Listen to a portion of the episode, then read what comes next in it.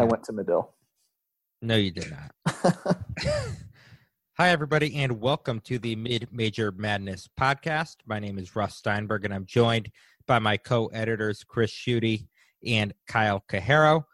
Hope you enjoyed a great weekend of college basketball. I know we're coming uh, about a day later than we usually do, but I think that's just, well, we didn't feel like doing it last night. So, yeah, pretty much. Yeah. Um, There weren't but- any pressing matters that needed to be attended to. there there weren't any pressing matters, but there is still a lot to talk about. Um, had a bunch of big matchups, especially out west.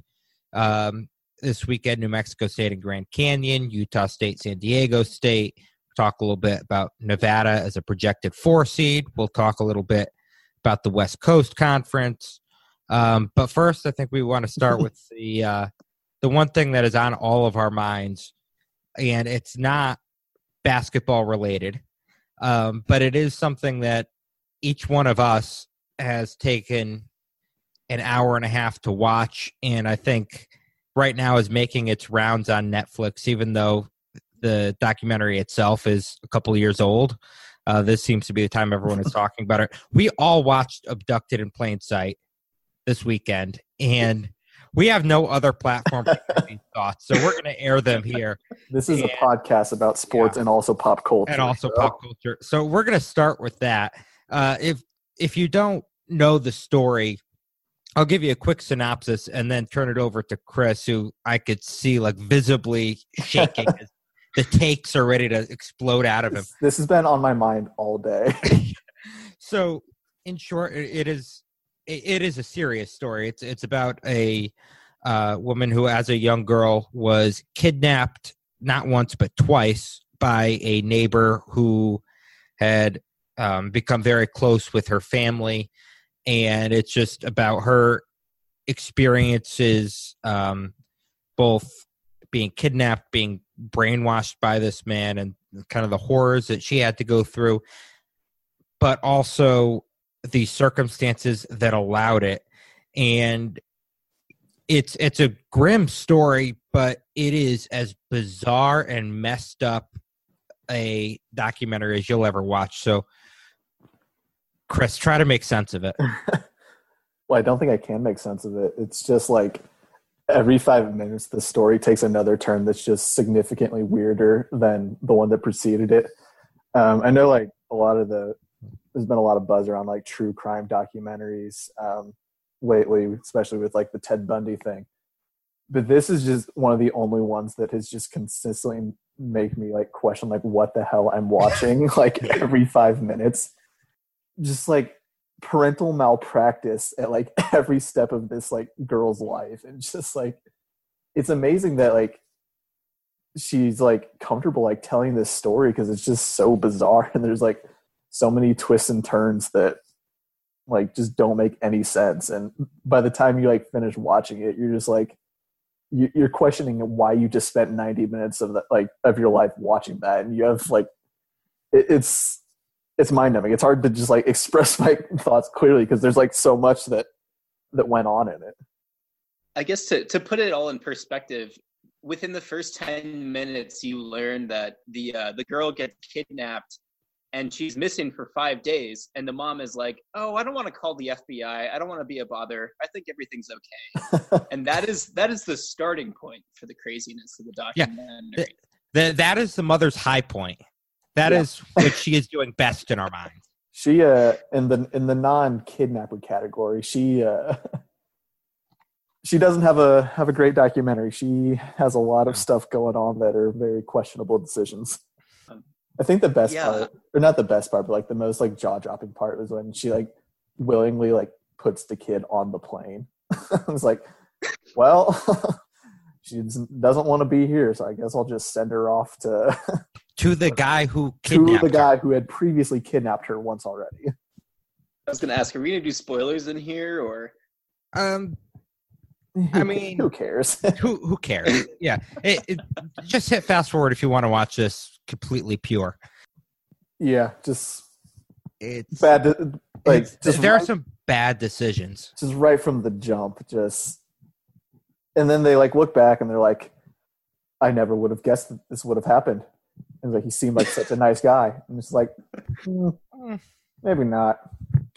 But yet That's- the same guy put both of the parents in potentially like blackmail situations. Yeah, Yeah, a little love triangle situation. yeah. I- Which I- on one hand, like okay, they're in a they're in a weird spot. Then on the other hand, they let this slide for so long. One thing that we forgot to mention, this is like huge spoiler. The kidnapper ends up committing suicide by was it pills and then Kahlua in milk? that is correct. That that combination we all know and love. That's like the that's like something you would make as like a sophomore in college that can't yet buy like alcohol on your own. So you just kind of drink whatever's in your fridge because yeah, but not milk. hey, like desperate times call for desperate measures. I mean, that's I, I can't even fathom like that's. That's- the whole thing is there are aliens. I was gonna There's say like we didn't even mention the aliens. There's the There- biker gang. the biker Biker gang, gang, Oh my god! the which goes totally overlooked. The CIA lie. and then like, and then the mom ends up writing a book. Like, yeah. what a tremendous grift. All right, should we talk about basketball, or should we do another hour? I was gonna say it'll only go downhill from from Welcome to the Rewatchables podcast. Today we'll be discussing Abducted in Plain Sight. Make sure, like, the best part of it has been like people we know watching it after us and like giving us uh, and advice. watching their reactions. and just like as they progress like through it, it's just like more and more stages of like what the hell is going on? Like, what am I watching? All right, let's talk about basketball now. Actually, Fine. sorry to ruin the fun. So we had um, possibly the biggest game of the weekend uh, in terms of like conference implications. New Mexico State went to Grand Canyon and won a close one. Uh, our own Matt Craig was there. He wrote a fantastic piece. It's up on the site. You should take a look about New Mexico State and what is essentially a 14 man rotation that they have, which is not something you would have expected going into this year, uh, given that I think they only returned one starter from a year ago, brought in 10 new players. And I guess, you know, the, according to Matt and, and his story, you know, in practice, Chris Jans had, had expected people to kind of separate themselves from the pack, and no one ever really did. Everyone just sort of raised their own games and kind of brought everybody up with them. And so he plays everybody 10 or so minutes a game and and it's worked. And New Mexico State is in the driver's seat right now. Will almost definitely be the one seed in the WAC tournament and the favorite uh, to go back to the NCAA tournament. Yeah, I wish I would have like actually watched some of this game because, It was a good account- game. But yeah, by all accounts, it seems like it was a, it was a great game. But I just didn't happen to be home. But yeah, we uh once again the WAC is going through Las Cruces, and what do you know? Like Grand Canyon has a moment to like kind of assert themselves, and you know, like hey, we're here, we're ready to compete, and they blow it.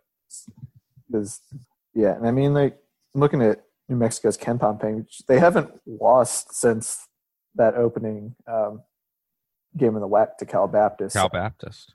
and their schedule is pretty favorable here on out. They've got um, five home games left. One's against a non D1, and then their road games are just UMKC and um, the Cougs. So I can't imagine that they're really going to be in too much danger of of losing the rest of the way. No, and- even if they do, I think they have like a two game cushion now, right? Yeah, they're uh, they're nine and one, and then both Grand Yeah. Canyon seven and three. So yeah, they've got a two game lead, and and then even if you know Grand Canyon ties, I think I'm assuming that the head to head is probably a tiebreaker for them. Yeah, but but here's the thing though. Uh, let's say New Mexico State gets the one seed like we all expect, and they beat uh, Seattle or whoever in the first game. They could get a really tough UTRGV team as the four seed in the semifinals.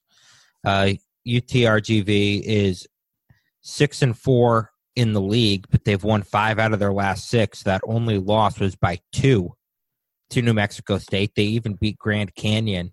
They beat Bakersfield by five in overtime, Both on the road. both on the road. Uh, that happened over the weekend, so they are no pushover. Like they could give New Mexico State a game. They already have, uh, so that'll be an interesting one to see. And we'll get a little preview of that on February 23rd when the Vaqueros go to Las Cruces. Did I pronounce that right? Like- Vaqueros. Yeah. Um, right. I guess the same could be said for uh, for Cal State Bakersfield as well. Um, Yeah. Earlier before uh, New Mexico took on GCU, uh, they had like what like a 15 or 18 point lead, like late in the second half, and squandered that against New Mexico State at home. Uh, They did. That game went to overtime as well. It led to a very regrettable tweet by us. that was and that was like right after all of the nonsense on Twitter too. But I and you know I, I just feel like no matter what the the top five of the league is nothing to kind of like you know look down upon. Yeah. Um, and I also think that like maybe one of these middling teams like Utah Valley, like UTRGV and Cal State Bakersfield could get a chance to jump Grand Canyon in the standings um, because the Lopes do not have an easy closer to to WAC play here. Um, they play four of their six games on the road, and their last week of the season they travel to Utah Valley and then to Seattle, um, which is about as tough of a road swing you could get without going to Las Cruces. So if, if so, I guess like it, it, it even though like last last Saturday's game was so good between these two teams, I feel like you can't just assume that there's going to be a third matchup in the end, um, which is simultaneously exciting and scary for the, I guess, for the WAC because you know that they they could be missing out on having one of the best two teams in the league go to the dance this year. Um, you know, such as life as a one bid league, but still, This is where Cam comes in and says abolish conference tournaments. Yeah, so I'm looking at bracket matrix right now. Um, New Mexico State's currently sitting on the 13 line, um, but they're that That's first right. that first 13. So there's there's possibly a chance that they can move up to move up to the 12 line, and I think that's you know if you're a, a WAC school, I think that's about as high as you could hope for. Um, But they'd be a very trendy. yes, I mean they were a 12 12 last year, weren't they? Oh, were they? I don't- Y- Yep, Yeah. they were 12 last year and then uh, 14 the year before that. Then a se- no, that's the NIT. Never mind. Ah. I almost got excited. I was like, holy shit, New Mexico State was a 17. No, but Oh, right. I remember this. They lost to Clemson. Everybody wanted to pick New Mexico State to win that game. they uh, I did. played IU one I did. Yeah. and I was like kind of terrified that they were going to beat them. they didn't, of course, but But I guess like to to kind of put a to put an end cap on uh, this New Mexico GCU talk. Um, I think Matt did a fantastic job in his article. You know, displaying the depth that New Mexico State has, and you know, almost as like as you know as proof of that. Um, shout out to Terrell Brown, the one-time San Jose State player who was walked on to Mexico State this year who hit four threes in the last eight minutes. And I felt like he was really the difference maker down the stretch.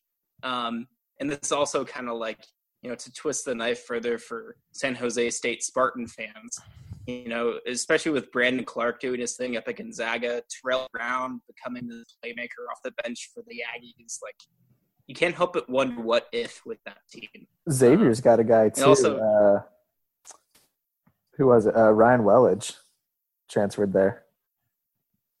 I think yeah, I think there's a there's like four notable transfers this year. He's the third, and they have someone that plays for Green Bay now. Um, that was once on San Jose State's roster.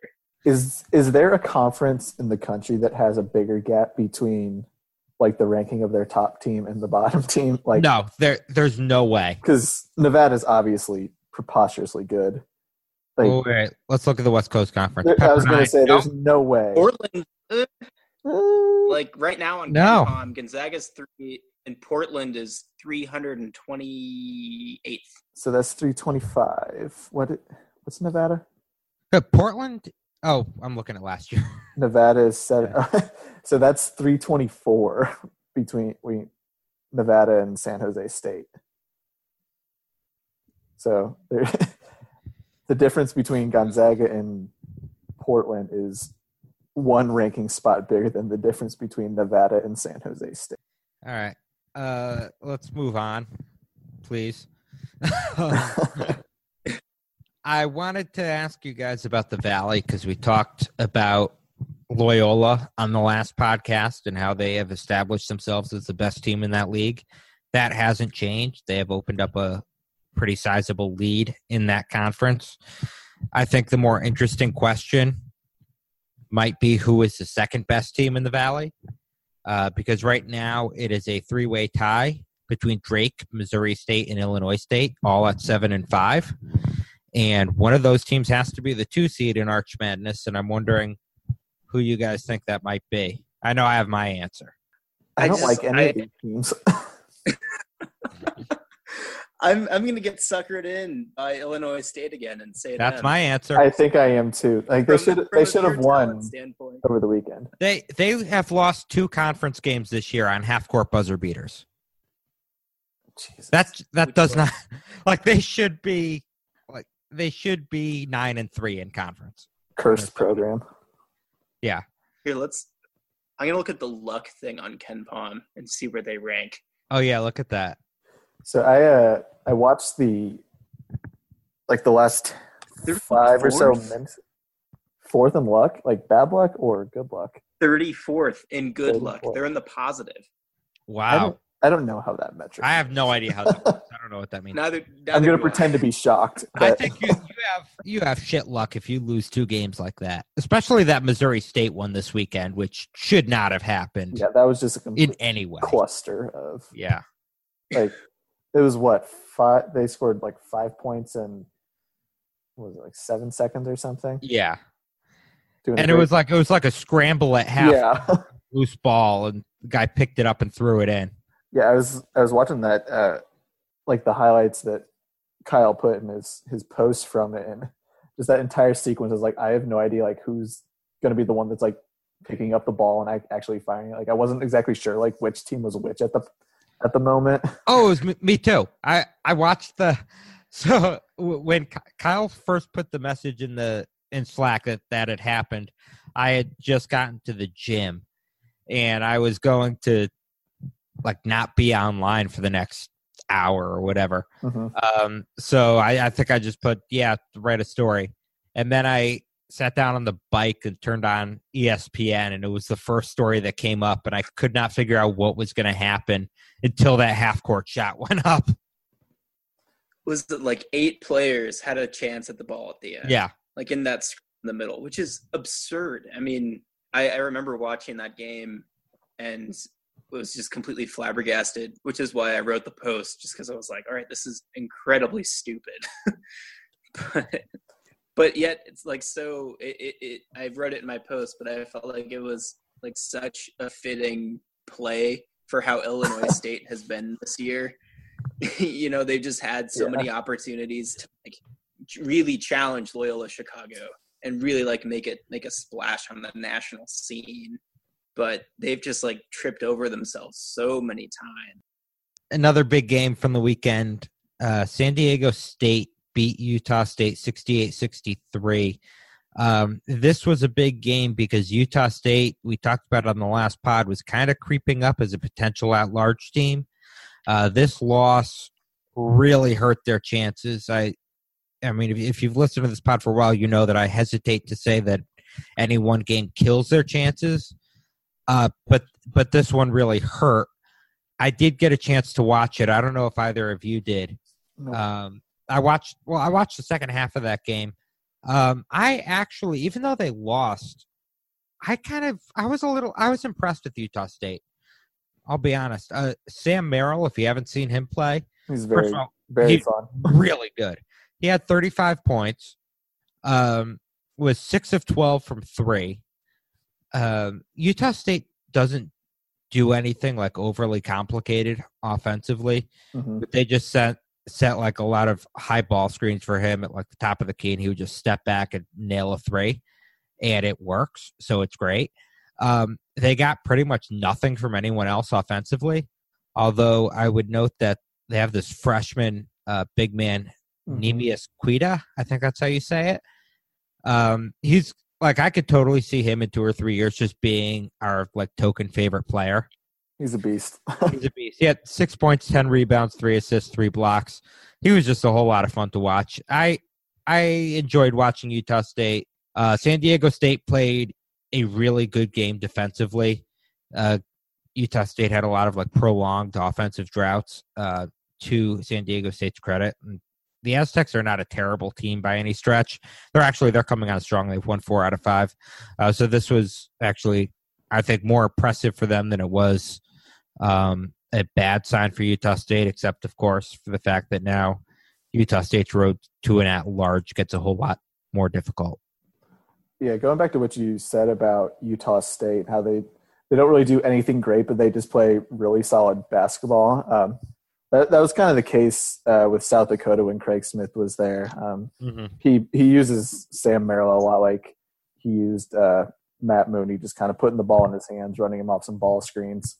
Nothing like overly complex, but he's he finds a system that kind of works with his personnel, and I, I think he's going to do really well there. I think he's one of the best young coaches um, in the country, and I'm not surprised that he's been able to have that kind of success there. You want to take a quick break and come back after the jump? Yeah, that that sounds good. All right, we Sure. will be back in just a moment. We're back here on the Mid Major Madness podcast. Want to stay on the West Coast with our discussion. Uh, talk a little bit about the West Coast Conference. Gonzaga, we know what we're getting from them. The committee projected them to be a one seed in their top 16 reveal this weekend. We hoped for a lot of this season that they that that conference could find a second bid. Uh, beginning of the year, we thought it might be BYU. Then we thought it might be St. Mary's, and then we thought San Francisco because they had been playing really well. Now we're not so sure, and I think Kyle, you would wanted to talk about that because the league seems to be kind of eating itself up outside of Gonzaga. Yeah, um, it's not been a pretty like a red letter week for teams not named Gonzaga recently, especially with um, like this is the part of the season where it just so happens that teams like St. Mary's and San Francisco and San Diego are all playing each other. Um, this like I think the past few weeks were poised to you know either set one of these teams up um, in a great position to you know solidify their resume and really like you know pick up those quadrant one wins but you know truth be told that hasn't happened. Um, i'm looking at the net ratings right now um, of of the three teams i just mentioned. I'm not even going to talk about byu yet um, but i will in just a second. Um, between st mary's san francisco and san diego only two of them are uh, top 52 uh, st mary's leads the pack at 50 san francisco's at 52 and between the three of these teams, um, if you want to break it down by quadrant one wins, um, this trio has only one quadrant win to its name. Uh, they are one in 14 in such games, which is not good. Um, you know, especially like as these, you know, high major conferences start to, you know, pick up quality wins against each other on a night in and night out basis. I just feel like, unfortunately, the West Coast Conference has squandered those opportunities, especially in this past month. Um, you know, I think the last time I talked about the WCC, I, you know, I was I was kind of down on San Francisco. I, I, I think the phrase I used was I thought that the NET ratings were, were a little too cute with them to begin with um, as an at-large team. Um, unfortunately, right now they're the best chance at an at-large team, in my opinion, especially after the absolute shellacking that Gonzaga gave the Gaels this past weekend. Um, but it really boils down to it's it it's beat Gonzaga once and or win the WCC tournament or bust uh, for Yeah. this trio of schools, um, which is it's really disappointing because like I, I I I I'm just gonna I'm just gonna you know shoot straight here. All three of these teams um, are really good basketball teams. Um, not only from a mid-major stance, but I feel like you could expand that a bit, especially with just like how down the Pac-12 is this year, um, how weird the Big East has been this year. I felt like this should have been the time that one of these programs would have stepped up and you know, you know, filled that void that these other programs have, you know, kind of bowed out of.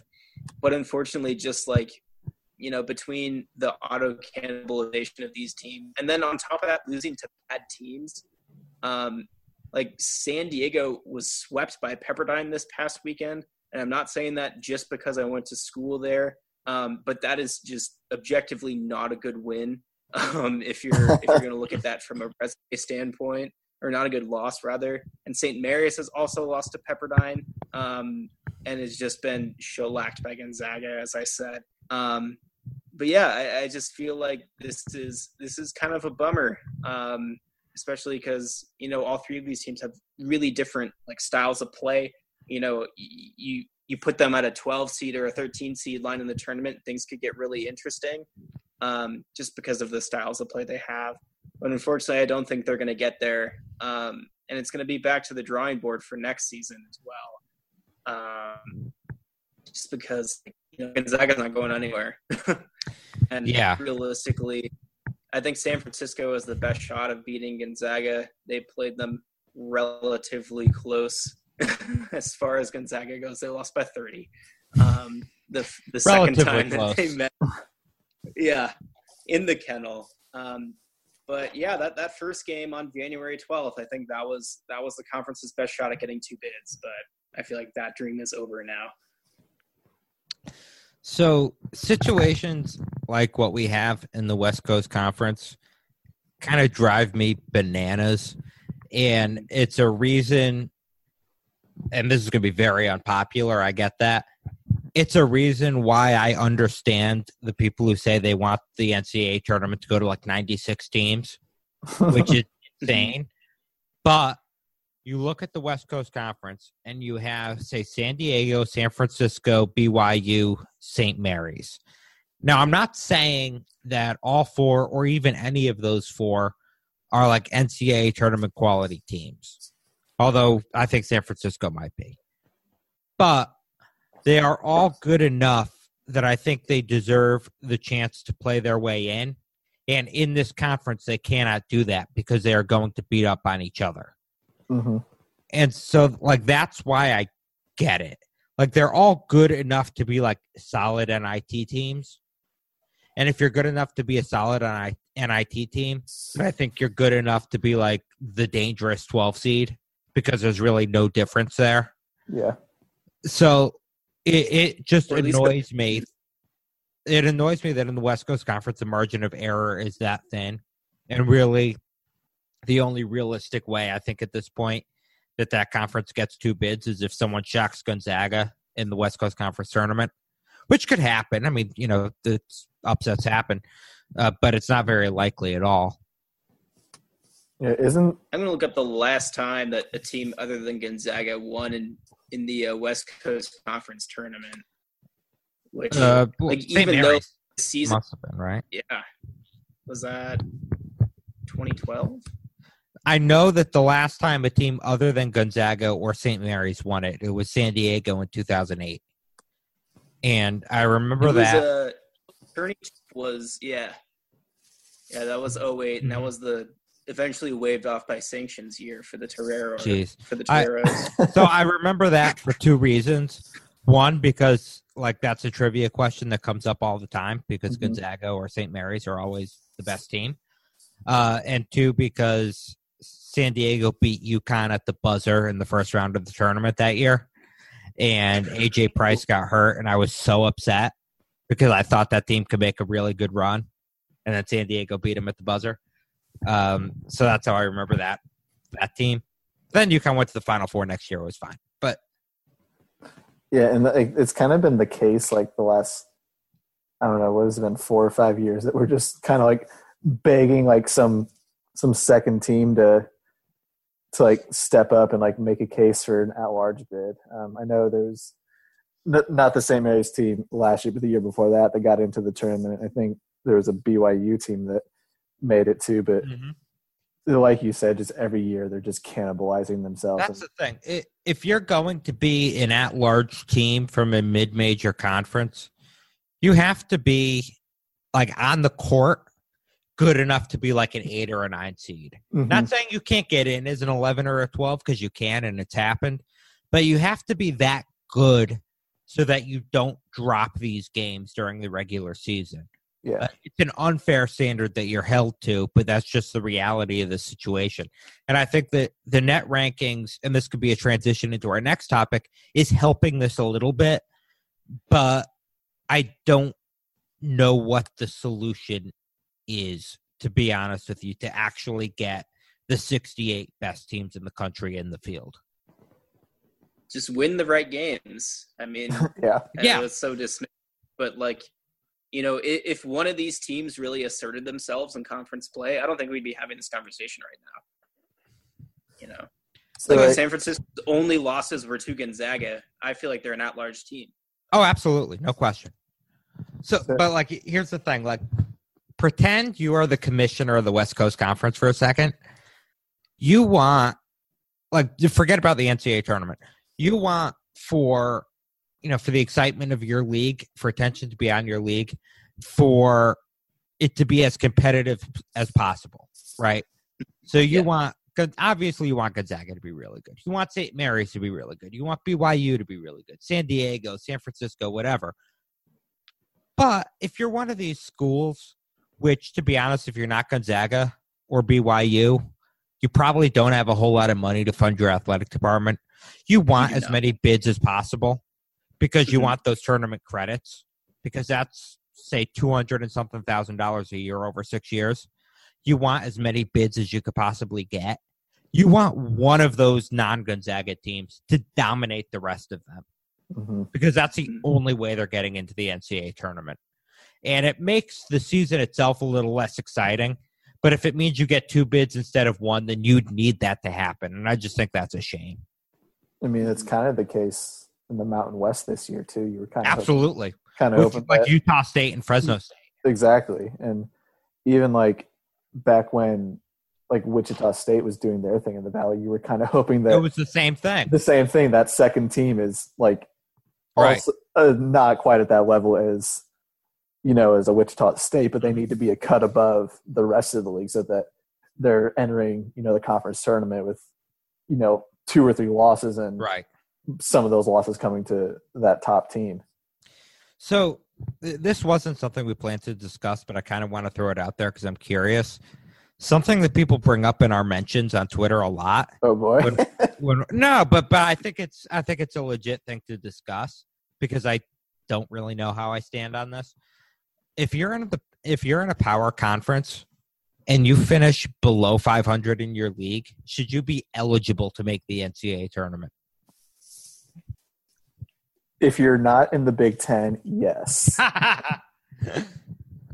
no, that I mean, i think it's a legitimate question to ask no, but the thing about that is, is like so many of these te- these conferences are shifting to to twenty right to twenty game schedules. I mean, when you're playing seventy five percent of your your schedule against you know teams from within your conference, most of which are going to be at least in somewhat contention for an at large bid, like right So if you go like, say you finish a game under 500, there's there could have been a point in the season where you, you know, maybe you was on a buzzer beater, or maybe um, something fluky happens. Like, I, I I don't think that you should be automatically disqualified, but I think they should be looked at with an extra layer of caution and really dig into okay why did this team finish under 500 did they Right. lose a bunch of games they shouldn't have, or maybe they got like this year. The big thing in the Big Ten is there's three teams that are in contention: Michigan, Michigan State, and Purdue. Purdue has a significantly easier schedule than the rest of than Michigan and Michigan State. Maybe there's a, a team that's right on the bubble that just gets hammered with a brutal schedule, and I think that um, you know the selection committee would have to look at a scenario like that where you would really kind of pit up against a a sub 500 power 5 team against say like the Lipscomb from this year and kind of evaluate and see which team you think is more like more worthy of of being that at large team. right okay so there's like a hundred things that you just said that i want to touch on Yeah, I, So- I, I kind of rambled there for a minute. no but everything you said was a good point. So I want to try to address it.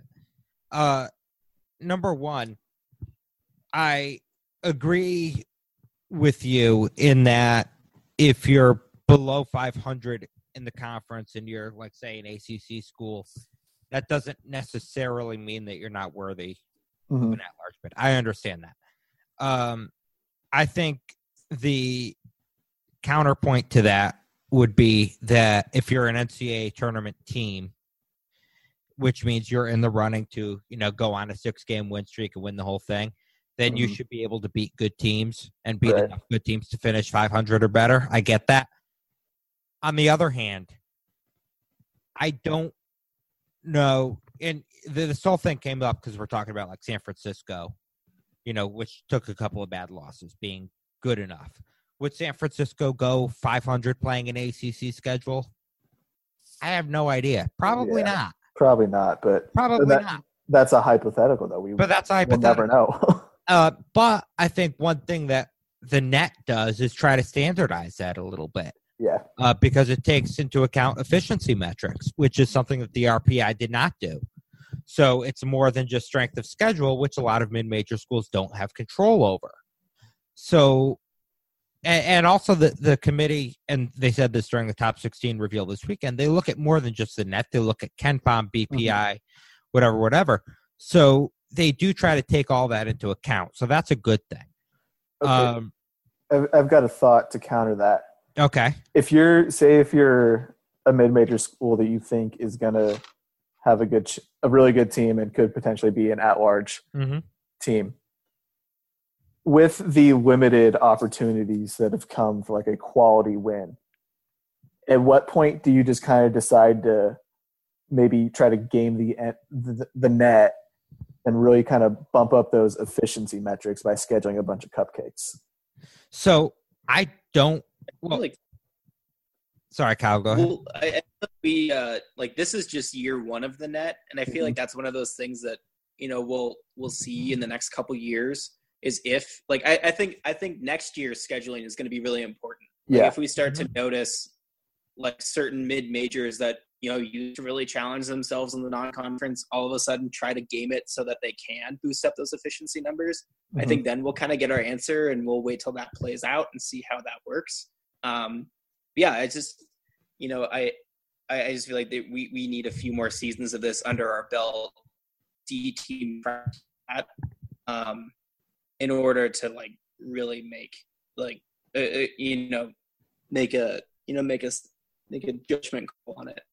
So, so here's my thing though. We don't know what the formula is Right. for the net. So I don't know if you could say it's more beneficial to schedule an easier team to game the net in terms of efficiency numbers Mhm. than it is to schedule a good team and game the net in terms of strength of schedule numbers because both factor into this. Uh, yeah, that's part of why I think I've heard Yeah. I've read some quotes where there's a little bit of frustration from Yeah. these coaches, like we don't But- know what the formula is and how like Right. how it's affecting us. and and I get the frustration, but it also to me means that if I were a head coach, I wouldn't change my approach no. uh, now that we're going to the net than we did from the RPI because uh, with with the RPI, I think the general conventional wisdom was schedule the best teams that you think you could beat, hmm and I don't think that's changed here No.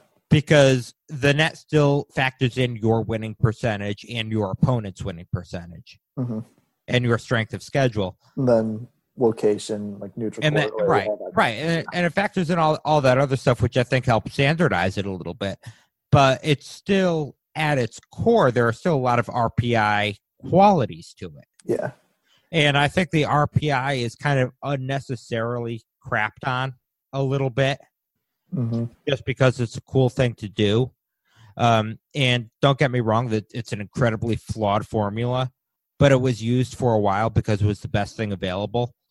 And I think it did do a good job of trying to compare, you know, one team, say 20 and 10 record with another. Um, the net is supposedly just a better way of doing it. hmm Um, but I don't think it's wise to just completely discount the uh, qualities that the RPI used to take into account. Yeah, I mean more more often than not, they got ninety five percent of the field right with using the RPI. Like there's there's always going to be gripes about Right. you know bubble teams, but more often than not, I think the general consensus that the RPI is bad. I agree with. It's it's overblown, but it's it's not a perfect metric, and there's never going to be a perfect metric. And I I do think that the net is on the right track. I mean, you I agree. when you look at the the rankings, you you see where the teams stack up. You can kind of, you know, it kind of makes sense. Like Gonzaga, Gonzaga is one, Duke's two, Virginia three, Tennessee four, Kentucky five. I I might be mistaken. Is that top five in the AP poll?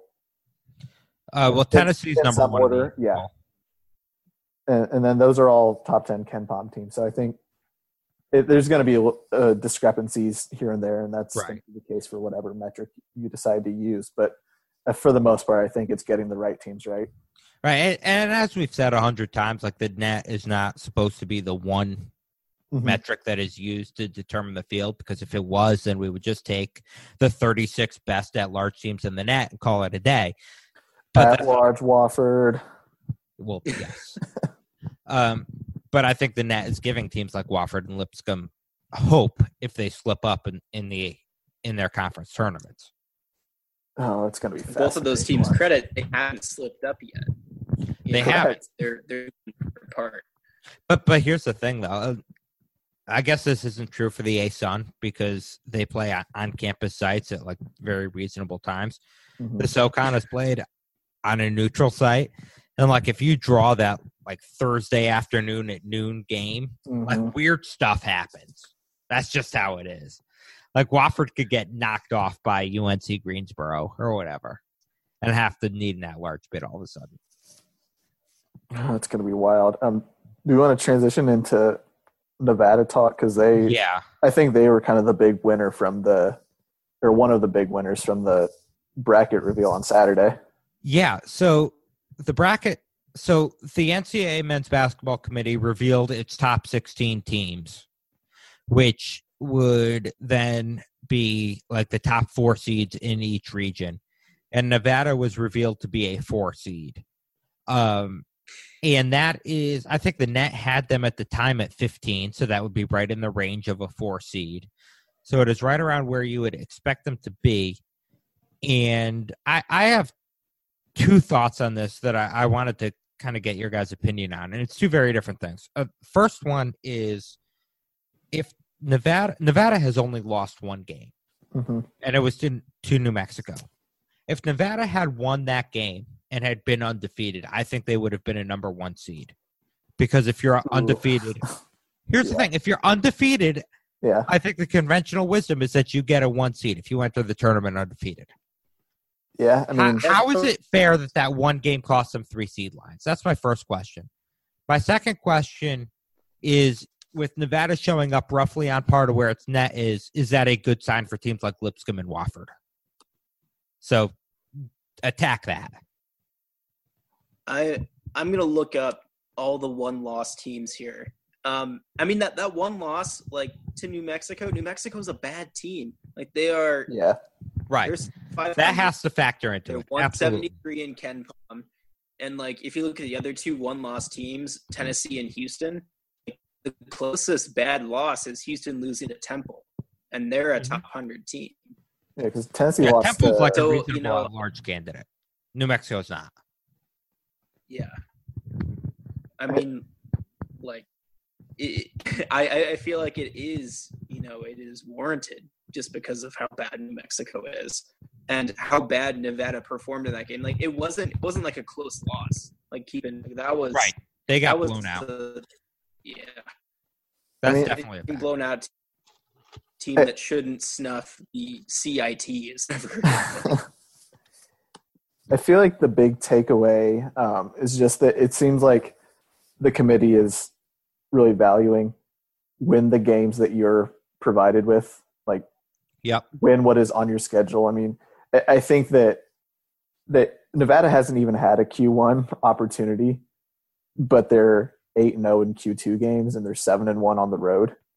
Mhm. Like, like I think they they scheduled thinking that you know some of these teams could turn into quadrant one wins, like a road game at USC, Arizona State, um, Loyola Chicago. I think people thought was going to be better. BYU, South Dakota State. Like they they made this schedule before the like before the NET was announced that it was going to be implemented this Right. year, which I think is a whole other issue of what of that I have with the NET being rolled out this year. But um, kind of going off of that, I think that bodes well for for schools like Lipscomb and and Wofford. It just like they're controlling what they can control. They're winning the games that are in front of them. Wofford could have easily like eliminate not eliminated, but pretty much all but eliminated themselves last week with a loss to to East Tennessee State. All right, I think we're we're done yelling at you. So for Kyle Cajero and Chris Schutte, I'm Russ Steinberg. Thank you so much for listening to the Mid Major Madness podcast. We'll talk to you again real soon.